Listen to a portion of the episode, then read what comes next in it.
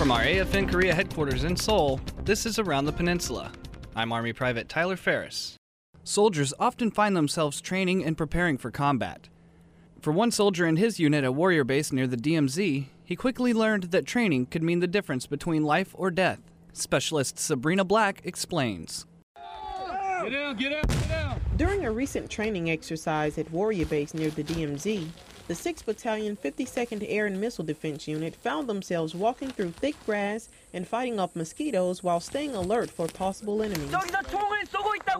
Their mission was to make sure that everyone got out of the trenches safely. Specialist Julius Dunson shares his thoughts on simulating a rescue of an injured battle buddy from the front lines. We all get used to doing our jobs and we're not in these situations all the time. A situation where his battle buddy is bleeding and needs immediate medical attention in the middle of a gunfight.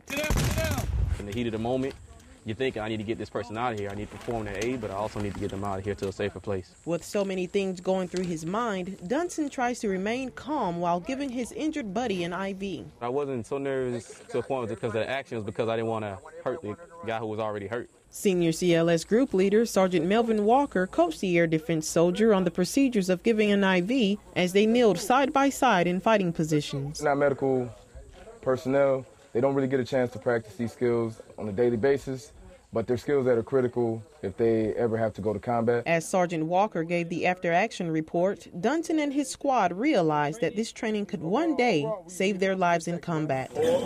Specialist Sabrina Black, Camp Casey, Korea. 6th Battalion 52nd Air and Missile Defense offers IV medical training twice a month.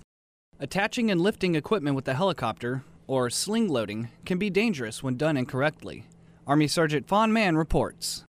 U.S. Army pilots and Republic of Korea artillerymen have been preparing for today since June. We conducted joint training which utilized U.S. UH-60 Blackhawk helicopters and ROC 105 millimeter howitzers. So equipment from separate national militaries, but we uh, brought it together for some great combined training. This is the first time training like this has been done before, and the benefits are far reaching. You know, we're able to advance them 30, 40 miles to where they can range the enemy with their 105s.